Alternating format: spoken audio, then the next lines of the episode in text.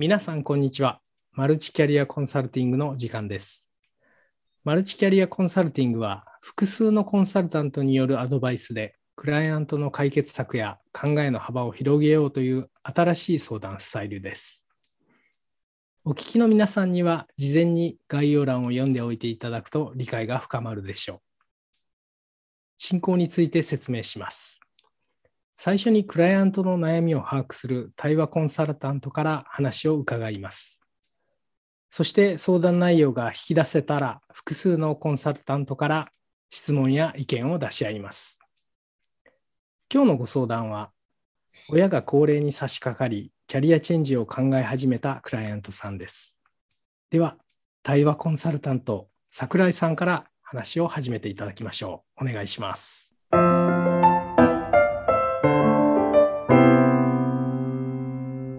ナンシーさん、はじめまして、キャリアコンサルタントの桜井と申します。本日はよろしくお願いいたします。よろしくお願いします。えーと、では、今日はね、あのキャリアチェンジをちょっとお考えということで、ご相談をあの来てくださったんですけども、今、えっと、ナンシーさんのお仕事ですね、どんなことをされているかっていうのを少しできる範囲、お話しできる範囲でお伺いしていいですか？あ私はあの今、えっと、フリーランスという立場で、あの、テレビ番組の、えーディレクターという仕事をしています。ディレクター、ディレクターって例えばどういったお仕事になるんですか？あの、現場監督ですね。うん あの、企画されて立ち上がった番組を実際に、えーリサーチをしたり、えーそれからあの、まあ、場合によっては、あの、キャスティングにも関わり、実際に下調べをして、はい。えー撮影の段取りを組んで、うん。カメラマンなどの技術スタッフを連れて、うん現場へ行き、うん撮影をして、その後編集をして、ナレーションを書いて、えー音楽を入れたり、あの、全部とにかく最初から最後まで全部全てに関わるポジションですね。そうなんですね。じゃあもしかして私たちもナンシーさんがお作りになった番組を見て楽しんだり笑ったりしてるかもしれないってことですね。あ、そうですね。見ていただいてるかもしれないです。あ本当ですね。ありがとうございます。で、えー今ね、そのディレクターのお仕事に携わってらっしゃるということなんですが、そこはいからキャリアチェンジをするというお話をちょっとお話伺いたいなと思うんですけど、どういったはいところでキャリアチェンジをされようとされてるんですか？えーっと、まあ、きっかけは、私はあの、福岡の出身なんですけども、福岡にあの、両親がおりまして、もう80半ばを過ぎまして、あの、まあ、おかげさまで、あの、病気などなく元気に二人で暮らしてくれてるんですけれども、はい。ちょっと父の認知が始まりまして、それであの、まあ、ずっとあの、東京であの、順調にあの、仕事をしていたものですから、はい。あの、父も母も、あの、まあ、できるだけ、できる間は東京で仕事をしていた方がいいんじゃないかっていうふうなことを言ってくれてたんですけれども、はい。父の認知が始まったことで、あの、母の方から帰ってきてほしいとうーん。いう、まあ、SOS ですね。はい。はい。が入ったので、あの、もうこれは福岡に帰らな、帰りたいなと思って考えているとこなんですけれども、やっぱり福岡というところはやっぱり地方都市の中では大きい方だとは思うんですけれども、東京に比べると、やっぱりあの、テレビ番組も少ないし、あの、まあ、自分もあの、まあ、50代になって、えーちょっとこのまま同じような仕事ということで、福岡でやるのは難しいんじゃないかと思ってるんですね。で、じゃあ何ができるんだと言われても、この仕事しかしたことがなくて、ああ、なるほど。はい。それであの、そこのところのキャリアチェンジというのをちょっと考え始めて、今ちょっと、あの、模索中というか、どういう仕事を求めて福岡へ戻ればいいかというところも含めて、今ちょっとあがいてる状態ですね。なるほど。じゃあ、あのキャリアチェンジのきっかけは、まあ、お父様が認知になられて、で、お母様からちょっと SOS というか帰ってきてほしいという話が出てきたと。で、そこでじゃあ帰るとすると、まあ、そのテレビのお仕事っていうのはね、なかなか福岡で今やってることがそのまま続けることができるかどうか、ちょっと難しい。そこで、まあ、ご自身でも今ね、このお仕事すごくあの熱を持ってされてきたと思うんですけど、それ以外のお仕事で福岡で何ができるかっていうところで少し戸惑ってらっしゃるとか、あがいてらっしゃるっていう状況っていうことですかね。そうですね。ああ、そうなんです。わかりました。はい、あのー、そのお仕事なんですけども、福岡では難しいっていうのは、東京に比べてそういうテレビ番組を作る会社というか、機会が少ないということですかね。あの、まあ、そもそもの、あの、番組数が少ないということもありますし、やっぱり年齢的なもので、若い人が求められる、あの、職場でもあると思っていて、そうですね。今ずっとあの、東京で、あの、レギュラー番組をやってきたので、はい、あの、なので、その、あまり年齢を気にすることなくというか、うん、続けてくることができたと思うんですけれども、はい。うん、やっぱり新しい番組に参入するとか、うん、あの、新しい会社に参入するということになると、やっぱり非常に年齢が引っかかってくるだろうなというのをちょっと感じてるとこなんですよね。なるほど。お仕事自体というよりは、やはりご自身の年齢を少し気になっているというところですかね。そうですね。まあ、テレビという現場が非常にハードな現場でもあるので、はい、あの9時に始まって5時に終わるような現場ではないし、はい、あのまあ、テレビの仕事にもいろいろあのスタジオものだったりとか、うん、取材ものだったりとかあのジャンルはいくつもあるんですけれども自分は比較的あの撮影取材に行くというあの取材現場の方の番組をやってきたので、うん、あまりスタジオものっていうのはやってなかないんですね。うん、なのであの取材現場というのはやっぱり寒かったり暑かったり朝早かったりという時間が非常にルーズな中の現場でもあるので、うん、あの非常にあの、まあ、若い世代が求められてる現場ではあるんですね。ああ、そうなんですね。今ね、あのナンシーさんお話しされてる時すごくね目をしばしばされたり、少しちょっとこう曇ったような感じをお向けしたんですけども、やはり現場はすごく辛かったですか、それともすごく楽しかったですか？どどんな感じでしたかね？あ、私はあのおかげさまですごく楽しかったんです。うん、例えばどんな番組でどういう瞬間がすごく楽しかったとかウキウキワクワクしたとかそういったお話もしよかったらお聞かせいただけますか？そうですね。あの、やっぱり一番長く続けてきた番組というのが、あの、食を取材する番組をすごく、あの、長く続けてきたりとか、あと、まあ、いわゆるあの、旅番組であったりとか、東京からいろんなところへ飛び出していく、あの、取材をする番組を、えっ、ー、と、いくつもやらせていただいたんので、なんて言うんでしょうね。あの、一つのことを取材するにしても、同じことが二度とないんですね。え要するにあのなんかあのお料理の取材をするにしても例えば、えー、漁師さんのところであったり農家さんのところであったりにも取材に行くんですけれどもじゃがいもを生産してる農家さんを取材してもあの同じ方はね、あのいらっしゃらないし毎回その畑に行くたんびに新しい発見があって、でまた畑に行くところも九州の畑もあれば北海道の畑もあり関東近郊の畑もありっていうともう全てが風景からその条件から全てが違うので本当にもう何回取材にどこへ行ってもすごく楽しくて。であの会う人にお話を聞くことですごく自分が成長できるというのを感じてきた部分でもあったので、おかげさまで本当にあのこんななんか楽しい仕事を ずっとさせていただけたことがすごいありがたいなと今感じてるところですね。そうなんですね。じゃあ、まあ、デスクワークとかね、こう一つのところで何かするよりは、あのいろんな方に会って出かけて会いに行って、で、その方と触れ合うことでご自身の成長にもつながる、そんなところがすごくやりがいに感じてらっしゃったっていうところなんでしょうかね。そうですね、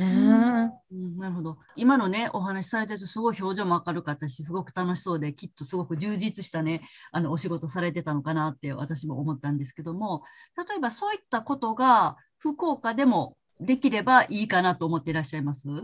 あの、まあ、うん、思ってます。うんそれは例えばテレビ番組もディレクターではなくても、例えばどなたか人に会ったり、そうやっていろんな方にお会いして、お話を聞いて、ご自身の成長にもつながるというようなお仕事があれば、それは同じような気持ちになれそうですかね。そうですね。ななんていうんで、やっぱり知らないことを、うん、し知るっていうことがすごく自分の刺激になってきてるなというのを今までのことで感じているので、うん、あの、まあ、テレビが、テレビという世界なのか、あともしくはあの、文字の世界なのか。そうですね。何かを、あの、うん、取材したり調べたりしたことを何かの形にできるような、えー、仕事ができればなとはあなるほど。言ってるんですけど、うん、それはね今ご自身でも意味軸もおっしゃったように文字の世界とかでもあの私もいけるのかなと思ったんですけどそれも福岡でもしされるとすると少し厳しいという感じなんですかね？いやどうなんでしょう。そこまでちょっとまだあの、調べて、調べてないので、あの、まあ、そういう仕事を探しているわけでもなくて、まあ、マスコミ関係は、あの、ちょっとネットだとか、あの、まあ、ハローワークだとかも含めて、マスコミ関係ということでは、あの、調べているんですけれども、はい、はい。なかなかそうすると、そこがやっぱり年齢制限がかかってきたりとかいうのに。そうなんですね。ねなるほど。そっかそっか。やっぱりちょっとそこは年齢の壁というのは出てきてしまうというところでしょうかね。そうですね。あとは、あの、まあ、ちょっと、うん、まあ、福岡に両親のことがあるので、えそうですね。はい。まあ、おあのおかげさまで母が今母は今とりあえず、あの、元気にというか、まあ、高齢ではありますけれども、認知もなく、はい。うん、あの、身体的な不具合もなく、うん、あの、やってるんですけれども、うん、父の認知が、あの、どんどん進んできた場合に、えー、ちょっと私自身がどんな風にこれから、うん、どのぐらいその仕事に時間を割けるのかみたいなこともちょっとあって、それも含めて、どうやね、どんなふうにこう仕事を、自分のこれから仕事をどうやって移住するにあたって見つけていけばいいのかっていうところもちょっと悩んでる一つなんですね。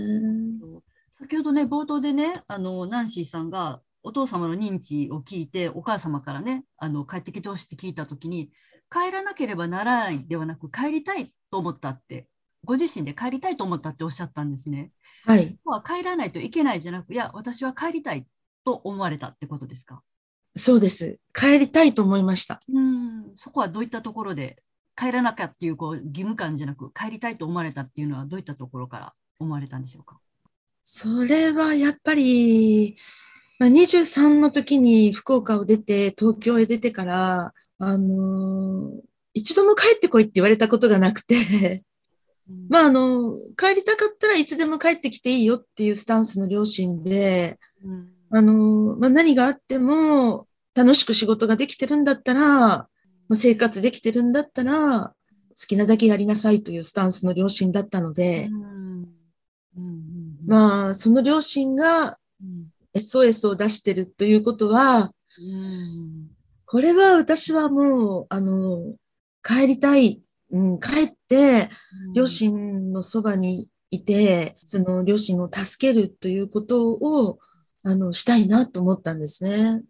今までもう散々好きなことをやらせてもらった、うん、ありがたさというのをちょっと感じてるところなので。じゃあ、そこで、いや、帰って私が何かしなければっていうよりは、あ、もうここまで好きにご自身のね、やりたいことをさせてくれて、それまで何も一言も帰ってこい。と言わずに帰ってきたかったら帰っていいよって言ってたご両親が帰ってきてほしいと初めて、まあ、お気持ちを出されたということですね、うん、それをお聞きになってもう帰りたいと思われたでも今ね充実したお仕事をされてるそしてまあね何回も繰り返しおっしゃってるちょっと年齢のこともあってで福岡に戻ってさてどうしようかっていうところで少し今あがいてるというかもがいてるというか悩んでらっしゃるっていうところなんですよね。そうですね。どうしたらいいんでしょう？今でもね、あのお話しされながらね、お母ご両親のお気持ちのことをね、ちょっとお伝えくださった時に、今、眼鏡を外されてね、なんかこう、ナンシーさんの本心が見えたというか、あのご自身のねお気持ちをすごくあのお話しくださったなっていうのをすごく感じたんですけども他にそのご両親のことについてでも今ちょっとねお話いろいろご自身のねちょっと立ち入ったこともねお聞きしたと思うんですけど今までお話お話しされてきて今ご自身で何かお感じになってることとか気持ちで気づいたこととかってありますか？あの、そう、うん、そうですね。まあ、あの、帰ってきてほしいという両親の言葉に応えて帰りたいという気持ちが今すごく大きいんですけれども、一方で、両親があとどのぐらいあの、長生きできるのかわかりませんけれども、その、両親が亡くなった後は、私は、その、両親のために帰りたいと思っていたことが、その両親が亡くなった後は、えっと、それがなくなるわけですよね。だから私は、あの、やっぱり自分は帰るにあたっては、あの、しっかり効果で、あの、仕事をしなければいけない、仕事をしたいと思ったんです。すごく仕事が好きだし、まあ、あの、家族もいないので、えーまあ、できる限り、自分の体が続く限り、命が続く限り、もう本当になんかもう死ぬ寸前まで仕事をしていたいなっていう感じなんですけれども、何か自分で、そうですね、そういう自分を支えるあの仕事というのはやっぱりどうしても必要なものだなと思ってるものですから、そういうことを考えた時にこのマスコミ以外の仕事をやったことがないので非常に不安を感じたんですね。あの例えば経歴書を書こうとしてな、なんて言うんでしょう。要するに、資格を一つも持っていない。うん、やってきたことを書こうとすると、その、テレビ番組を作るということ以外のことが何もないっていうか、こ、これで私は普通の、あの、例えばマスコミ以外の社会で生きていくことができないんじゃないかっていうのをちょっとすごく不安に思ってしまって、うん、そうですね。そこが一番要するにマスコミという、あの、業界以外のところでは生きていくことができないっていう不安に包まれてしまったんですね。ああ、そうなんですね。もしかしたら、じゃあ一番不安なのはマスコミ以外でこう働けるのか自分はっていうところが、もしかしたら心の中で一番大きなことなのかもしれないですね。そうですね。うん、そうですね。あそうなんですね。そっかそっか。でもあのマスコミ以外でというところで言うとあのさっきねお話しされててすごく人と会ってねいろんなことを知って成長していくのがすごく楽しいっていうお話もされてたんですけど、うん、それはマスコミ以外でできそうな感じなことって何かご自身で思い当たる節とかありますか？あのまあ、キャリアコンサルタントっていう仕事を、はい、はい。はい、そうですね。実は、あの、福岡帰りたいと思った時に、どうしていいかわからなくて、はい、あの、今まで一度も、あの、就職活動というのを実はやったことがなくて、あの、もうおかしな話なんですけれども、あの、まあ、地元の学校を卒業した後、なんて言うんでしょう、人づて人づてみたいな感じでずっとキャリアが続いてきて、あの、就職試験だとか、面接だとか、そういうことを、あの、すごくきちんとした形のものを一度も経験したことことがなくて。そうなんですね。誰に相談していいか、どうしたものかわからなくて、とりあえず、移住センター、移住相談センターに行ったんですよ。あそういうのがあるんですね。あの東京から福岡に移住される方のそういうご相談窓口みたいなのあのそうなんです。あの有楽町の東京交通会館の中に、あのふるさと回帰支援センターというのがありまして、これあの NPO がやってるんですけれども、そこにあの東京以外のうん、あ東京以外45 45府県だったかな。なんかあの、ほとんどのところがあの窓口として出していて、そこにあの、ふるさとに帰りたいという、その、はい、いろんな方の相談窓口があるんですけれども、そこに福岡県の相談窓口もありまして、そこに行ったんですね。そこに、そこの窓口で、福岡出身なんだけれども、福岡に帰りたいと思ってるということで、相談に行った時に、はい、やっぱり、あの、まあ、これまでどんなことをしてきたかみたいな話になって、あの、まあ、そこの窓口の方が、まあ、キャリアコンサルタントという仕事があります。ありますっていうのを教えてくださって、そこで初めて知ったんです。おそうなんですね。はい。はい、うん、あのすごくあの人と話をするのが好きなんですと、うん、あの人からいろんな今まで要するにあの番組の中でもう、うん、おそらくもう何百人という方たちにインタビューをしてきてるので、うん、あのインタビューという仕事がすごく好きで、うん、あの本当にその人の人生だとか考えてることなんかをすごく聞くことが好きなんですっていう話をした時にそこの担当の窓口の方があのそういう仕事がありますよっていうことを教えていただいて、それであの、まあ、ちょっと自分でも調べて勉強してみようかなということで勉強を始めたところなんですよね。そうなんです。今もう勉強始められてらっしゃるってことですか？はい。ああ、そうなんですね。学校に通われてるってことですか？あの、はい、もう学校通うのは終わって、あ、あの、そうなんですね。おお、すごい。すいません。あそうなんです。実はあの10月のあの国家試験をあの受けまして、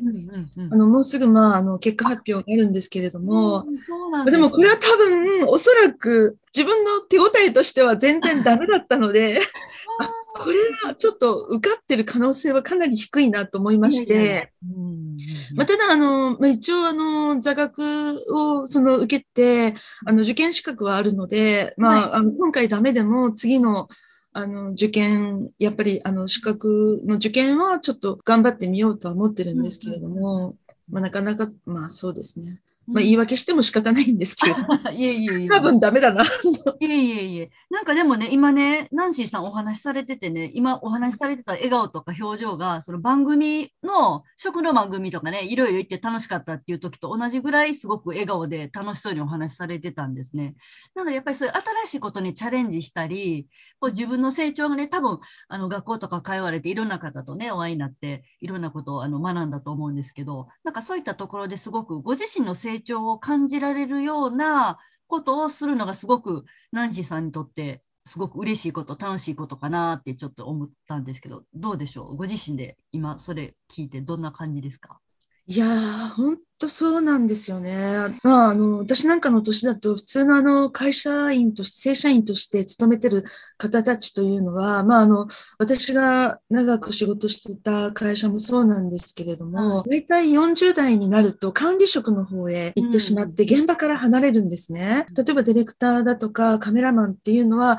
いつも現場の最前線に行くわけですけれども、そういうところで生き生きと仕事をしていた人たちも、その、制作会社の会社員、あの正社員をしている人たちはみんな40代半ばぐらいになるとみんな現場から離れて管理職の方へ行ってしまって現場から離れてしまう。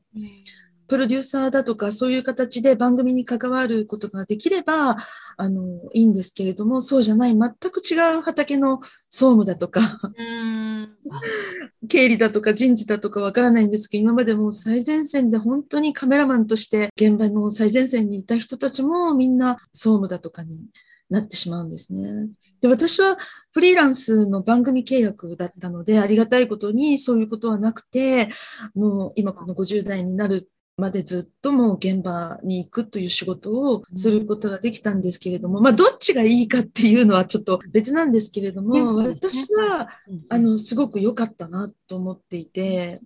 そのおかげであの仕事にすごくいつも楽しく現場に出ることができて仕事を今まで続けてくることができて、本当に私はあのありがたいなと思ってるんですね。デスクワークももちろん、総務とか人事ももちろんすごく大事なお仕事だと思うんですけど、やっぱり現場でね、最前線でされてた方が、急にね、40歳で管理職になりました。じゃあ、えー、人事総務っていうのはやっぱりなかなか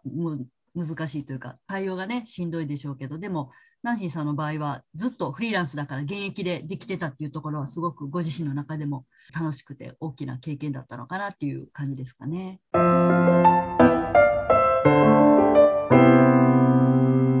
それでは対話コンサルティング、一旦ここまでにしましょうか。キャリアの問題というのは家族関係が深く関わることも多いものですね。今回のケースについて、桜井さんがナンシーさんのキャリア、それからご家族との関係についてですね、まあ、たくさん引き出していただいて、そして整理いただけたと思いますので、ここからコンサルタンツの皆さんにですね、ご質問、ご意見いただきたいと思います。中野さんからいきましょう。中野さん、お願いします。はい。えー、ナイシーさん、ありがとうございました。本当にお話を聞いててですね、すごく仕事に対する感情、愛情、ご両親に対する感情、愛情、なんかすごく両方とも深いなと思って聞いてたんで、まあそこの、要するに狭間に今、立たされてる、その、なんでしょう、本当に深い感情がこう、か、なんでしょう、ガチンコで重なってる感情がすごく伝わってきてですね、いやー、僕もどうしようみたいな、僕の問題じゃないな、みたいな。すごくあの、本当に手に取るように、手に取るようにっておかしいですけど、すごくあの伝わってきました。ありがとうございました。で、最初におっしゃってた、まあ最初じゃないですけど、おっしゃってた、その命が続く限り働きたいっていうふうにおっしゃったんですけど、いや、すごいな。そこのなんか仕事に対する愛情の深さもすごいなと思ってて、なのに今ちょっとなんかあの福岡に帰られるときに何かその就職活動みたいな話をされてたんですけれども、福岡ではなんかどっかに雇われる働き方で今考えてらっしゃるってことなんですかね。そうですね。とりあえず、その、もう23で離れてるので、あの、浦島太郎状態で ちょっとなんかもう中学、あ、そうですね、中学の時の友達は何人か、まあ、つながりはあるんですけれども、福岡の街もどんどん変わってるし、そういうことも含めて、一回やっぱりどこかの会社に所属するという形で、あの、帰りたいなとは思ってるんですね。まあ、それが正社員なのか、うんうん、ずっとフリーランスで来たので、あの別にその今のまあ個人事業主っていう形ですけれども、あのそういうあのフリーの契約でも全然怖いことはないんですけれども、うんうん、あでもちょっとあのその両親のことがあるので、いろいろ考えたときに、まあこの年で雇っていただけるかどうかもちょっと わからないんですけれども、できれば、あの、まあ、シニア枠でも何でもいいんですけども、あの、正社員という形で、どこかに一度きちっとしたところに、あの、入った方が、なんかいろんなことでいいのかなとはちょっと思ってるところなんですね。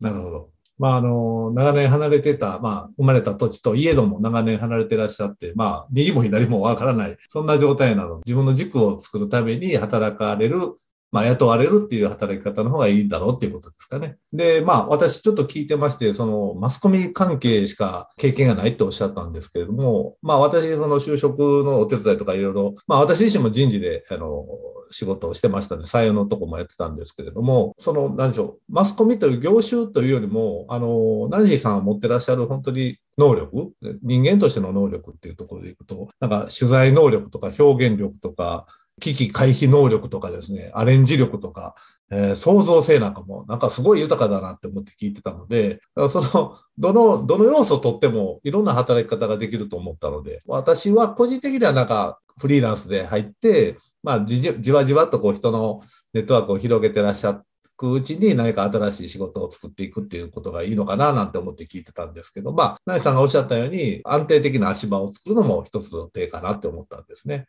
で、その中で私、あの、自分が知ってるネタの中でですね、仕事旅行者っていうのがありまして、その、仕事旅行者？あの、えっと、例えば地方の困ってらっしゃる方、そこに、都会のインター、都会のサラリーマンとかがインターンシップでこう、まあ、宿泊しながら、旅行がてらで仕事するみたいな、まあ、いわゆる、今で言ったらジョブケーションみたいなもんですかね。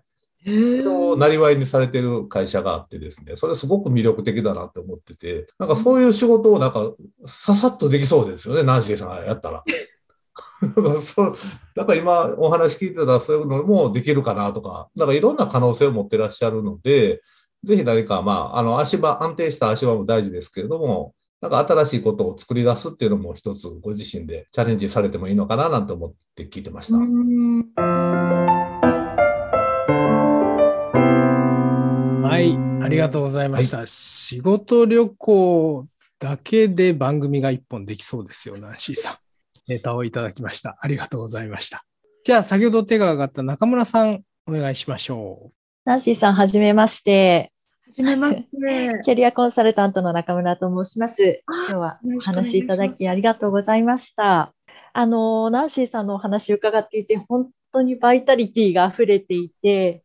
で、本当にあの何度か取材の現場が楽しいというふうにおっしゃっていたので、もう本当に現場がお好きな方なんだなっていうのをすごく感じました。まあ、その現場が本当に好きでいらっしゃるということで、で、もう生き生きとお話をされてらっしゃったんですけれども、ご両親のことで今回、あの、福岡に帰りたいということをおっしゃってたんですけれども、実際、そのご両親、あの、お父様の介護に当たられる中で、そちらに当てられる時間とか、まあ、そういったこと、どれだけあの制約をされるのか、制約という言い方が正しいかどうか分かりませんが、制約があるのかとか、まあ、そういったところのお話っていうのはご両親とされたりはしてるんでしょうか？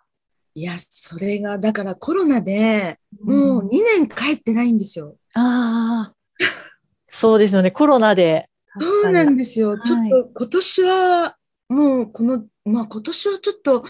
帰ろうかな、帰りたいなと思ってるんですけれども、やっぱりもうね、夏ぐらいまでもう東京5000人とか言うと、はい、なんていうんです、やっぱりなんかこう近所の目とかもあるので、なかなかちょっと、ね、東京に行ってる娘が帰ってくるっていうのはちょっとなんか、はい、親の方もちょっといろいろ あれで帰れなかったんですよね。2年あ実は会ってなくて、はい、電話ではあのしょっちゅう話をしてるんですけれども、うん、今年は年末年始にちょっとゆっくり帰って、はい、本当にあの、まあ、父の様子も私はあの母からの話と電話での話しかわからないので、うん、ね、ケアマネージャーさんとも会って、はい、話を聞いてちょっとどうしていくかっていうのも考えなきゃいけないなと思ってるんですけど、できてないんですよ、今。あそうですよね。まあちょっと年末年始がまあいいチャンスなのかもしれないですけれども、ナンシーさんは、あの、いつ頃に、えっ、ー、と、まあ、福岡に帰られようというふうにお考えでいらっしゃるんですか？その、あの、もう拠点を移そうっていうことで。まあそうですね。できれば、早ければ年明けの3月、4月ぐらいはい。から、まあ遅くても来年の8月、夏までには、移りたいなと思ってるんですね。まあ、ちょっとその根拠は何もないんですけれども、はい、あのー、なんかやっぱり、うん、そうですね、やっぱり春先とか、夏、うん、そうですね、遅くても夏までには帰りたいなと思ってるんですね。まあ、それまでにはあのお仕事決めたいという形で今考えてらっしゃるんですか、そうですね。まあ、それで、まあそうですよね。あの、就職活動をされたことがないというおっしゃってたんですけれども、まあ、先ほど中野さんもおっしゃってたように、あの、もう本当に現場に出て、全部すべて、とまあ、リサーチから編集から取材からっていうのをすべてやってこられたっていうところで、本当にあのできることって、業種に限らず、いろんなところでできるんじゃないかなっていうふうには私は思ったんですけれども、マスコミ以外でなんとなくや気になるところっていうところで、キャリアコンサルタント、先ほど企画をこれから取るというふうにおっしゃってたんですけれども、まあ、キャリアコンサルタントの方でちょっとやっていきたいなとか、それよりもマスコミの方が私にはやっていたいなとか、なんかそういったナンシーさん自身の願望みたいなのっていうのはどちらにある感じですか？いやだ、それもね、それがわからないんですよね。あの、キャリアコンサルタントのあの勉強を始めると、これがまたすごく楽しくて、またなんか違う扉を開いちゃったなっていう感じですごいあの、はい、夢中になって勉強したんですけれども、はい、実際の10月に受けた国家試験は、ちょっとあまりにも手応えがなくて ダメだろうなと思っていて、うん、その資格を取れたからといって、うん、その、その仕事が本当にできるのかどうかっていうのは、うん、ちょっと全く今、自分ではなんか自信がないというか、うん、どうなんだろうというのもあるし、福岡に帰ってすぐ自分ができる仕事っていうのはやっぱりマスコミなのかなって思うところもあって、はい、うんそこのところですよね。だから、なんて言うんでしょうね。そその自分のそのできることを今その、あの、なんか皆さんが言ってくださってる、なんか、いろいろできそうじゃないって言ってくださってることをそのどうやってアピールしたらいいのかっていうか、うその履歴書に書けない、書けないし、その、うん、どうなんですよね。何かあの、周りで、例えばその人脈とかが結構広そうにお見受けしたんですけれども、その辺でこうなんか制作系でちょっと九州にコネがあるとか、そういった部分っていうのはお考えになったことありますか？いやー、ない、意外とないんですよね。やっぱり。じゃあも自力で行くしかないなという感じで。そうですね。自力で行くしかないなって思ってますね。うんどういうふうに時間をこれから取れるのかっていうところにも寄ってくるかと思いますので、まあ、その辺ご家族との話し合いの上で、またその辺が決まってくるのかなっていうことで、お伺いさせていただきました。ありがとうございます。ありがとうございました。今後のキャリアの考え方についてね、少しナンシーさんに気づきがあるといいかなと思います。中村さん、ありがとうございました。じゃあ、えー続いてコンサルタントのアコさん行きましょうか。はいナンシーさん、今日は本当にありがとうございました。すごい人生の転機ですよね、今。場所もお仕事も変わるって、なかなか、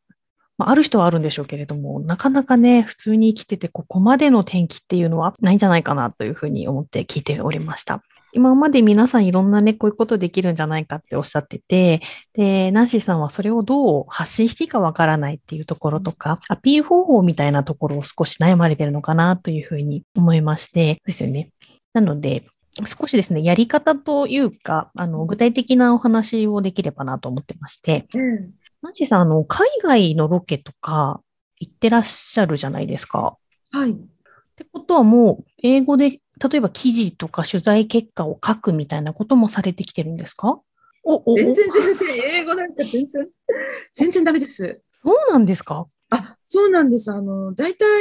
取材とかで行くと、もう現地にコーディネーターがいるので、コーディネーターを通して全部できるので、自分がペラペラ喋れるわけじゃないんですよ。ああ、なるほど。逆にそうなると、コーディネートのやり方とかは逆によくご存知っていうことでしょうか？はい。まあ、コーディネーターうん。あの、逆ですけど、ナンシーさんがうん受けてた側でいろいろこう、なんだろう、いいコーディネートも悪いコーディネートも、あの、国内外関わらずあったと思うんですけれどもなので逆を返すと、こうやってくれればいいのにっていうポイントってお分かりだと思うんですよ。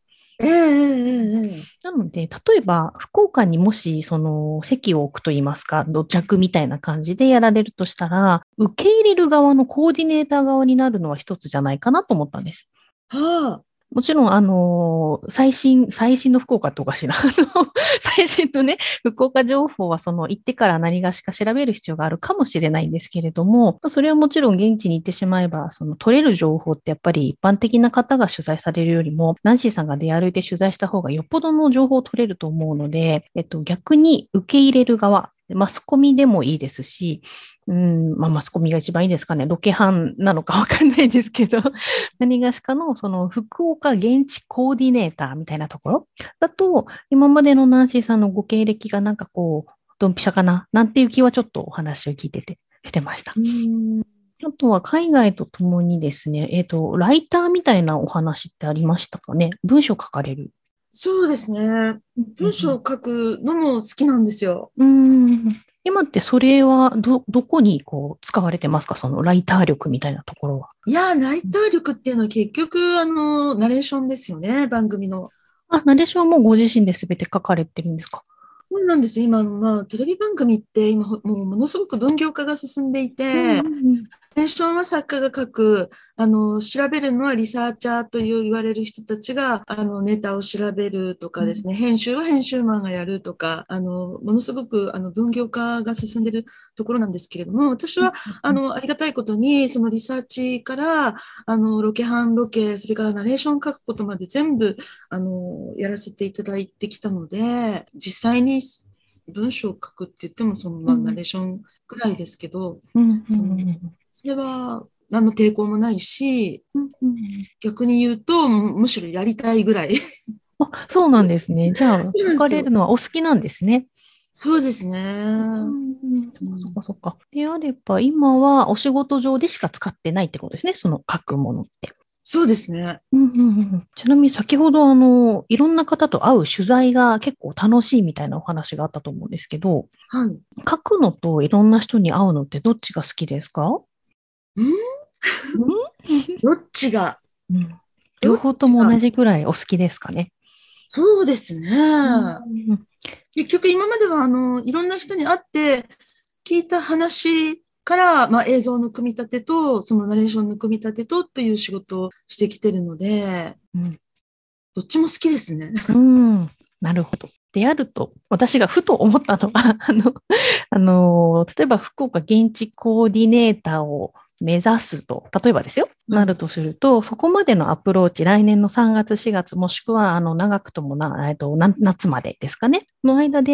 えっと、ご自身のですね、ライター力を発揮していただき、その、自分で取材をしたものの発信みたいなのをご自身のプラットフォームでされたらいかがかなというふうに私は考えました。はい。あの、ちょっと私これ実は前回のマルチキャリコンでも同じことを言っちゃったんですけど、あの、例えばノートというプラットフォームがありますと。でそこはもう文字をひたすら書くことができて、皆さんご自由にこの発信することができる場がありますと。と、もちろん、あの、今まさにこれ聞いていただいている方、ポッドキャストとか、スポーティファイとか、音声もできますと。なので、例えば、ナンシーさんご自身ではなくて、どなたか、あの、知り合いの、例えば、フリーのアナウンサーの方であったりとかと組んで、ナンシーさんが、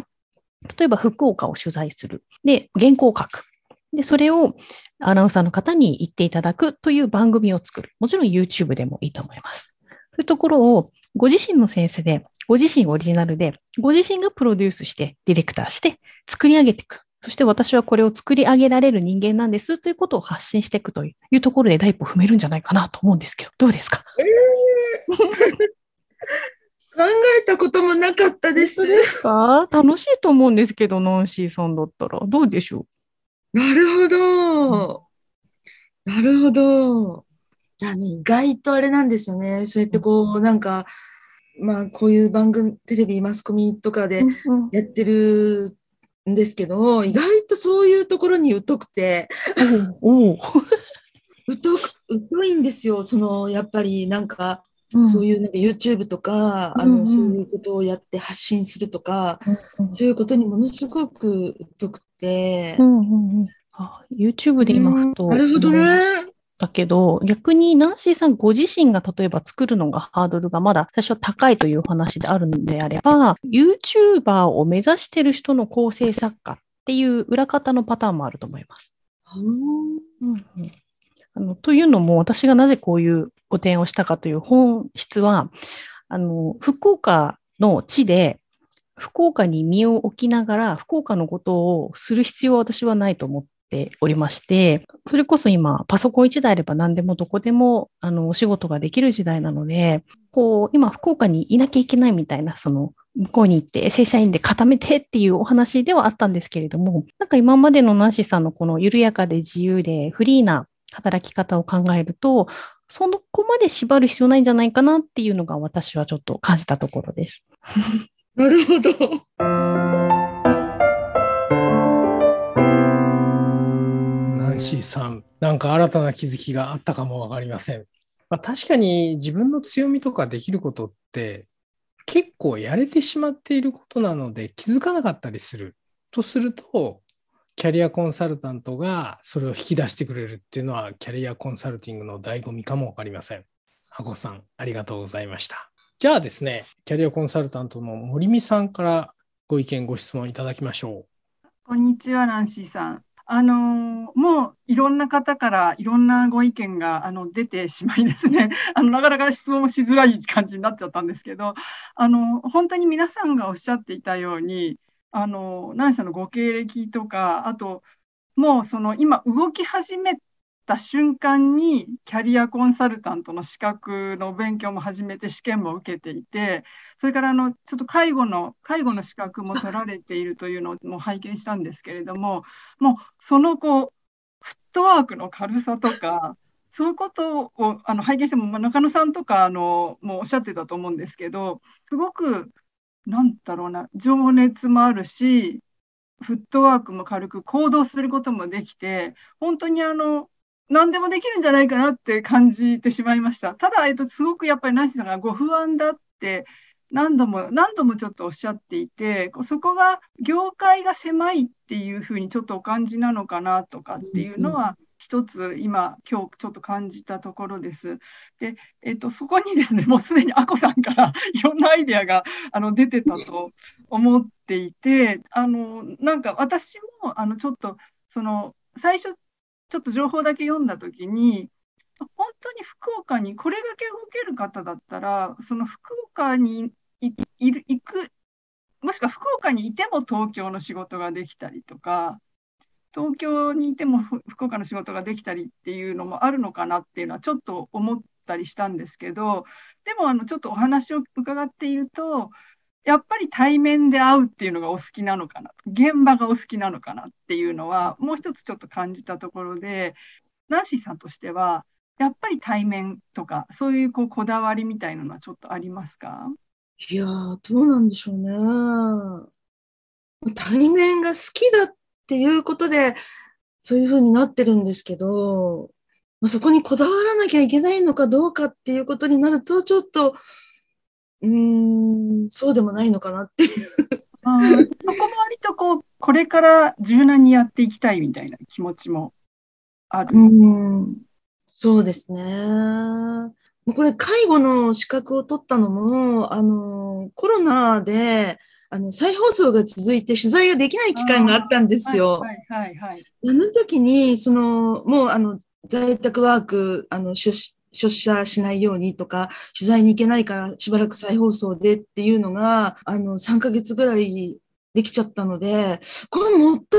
いないなと思って、で、ちょうどあの、父の認知も始まっていて、で、あの、介護のこと全くわからないし、で、私、子供も産んでないので、あの、なんだろう、おむつの交換もしたことがないんですよ。要するに人のお世話をしたことがない。なので、あの、これは私はちょっと、あの、人に触れる、その、老いていくということがどういうことなのかみたいなのを、ちょっと勉強しないと、あの、父とか母のが老いていくっていうことを、私は直視できないんじゃないかっていう、ちょっとすごい不安はずっと、その父の認知が始まった時からあって、それでちょうどあの、コロナで、去年か、去年その再放送の期間になった時に、今だと思って、駆け込みで、本当に3ヶ月、ね、3ヶ月ぐらい駆け込みで通って、やっとあの最低限の一番最初の初任者研修の資格だけ取っちゃったんですよね。で、その時にもうあの本当にあの介護の世界っていうのがものすごい分厚いテキストを勉強したりとか、実技とかももちろんあって、こんな世界があるんだ、こうこういうことなんだっていうのがものすごいもう目から鱗でびっくりして、これは私はもっと何か学ばないと世の中から完全に置いていかれてるなと思って。すごくこうナンシーさんがあの実はすごくどんどん動いていてあのすごく今ちょうど世界が広がっていってる感じを受けてでそそれのせいでちょっと逆に不安になってるっていうところももしかして終わりなのかもしれないんですけどでもすごくこう新しいことをどんどんやられてその度にすごくナンシーさんが感受性豊かに新しいことを吸収されてるってちょっと今日感じたんですけれども実はそのご心配案ずるより産むが安しみたいなところでこう動かれていくとナンシーさんどんどんこう新しいことが入ってくるタイプなのかなって思う私は感じたんですけどこうなそこからまだこうご不安がちょっとあるっていうところがもうちょっと分かるといいなって思ったんですけど。どっちなんでしょうね。不安に突き動かされて、動いそういうなんか、ええあの、要するにもう何の資格も持ってないし、経歴、あの、履歴書だとか、職務経歴書に書くことが何にもないって、わか、思った瞬間に、すごい不安に襲われて、それでなんかもう、介護だとか、なんか、気が離婚だとかって言って、なんか急急に走り出してるっていう感じは、ありますね。どっちなんでしょう。不安、不安かな。やっぱ不安に突き動かされてるかもしれない。あそそうなんですね。うん。でも、あの、今日ちょっといろんな、例えばさっきのあこさんの具体的な案とか、あと、うん、こう、他の方も皆さんおっしゃってたように、もしかしてなんか悩まれているのは、その、具体的にアピールできないとか、うん、そういうところもすごく大きいかもしれないので、なんかそこは、こう、まさにキャリコンの、こういう力を借りると、あもっと具体的にあのアドバイスとかはなんかいただけるんじゃないかなとちょっとこう改めて思ったところです。はい。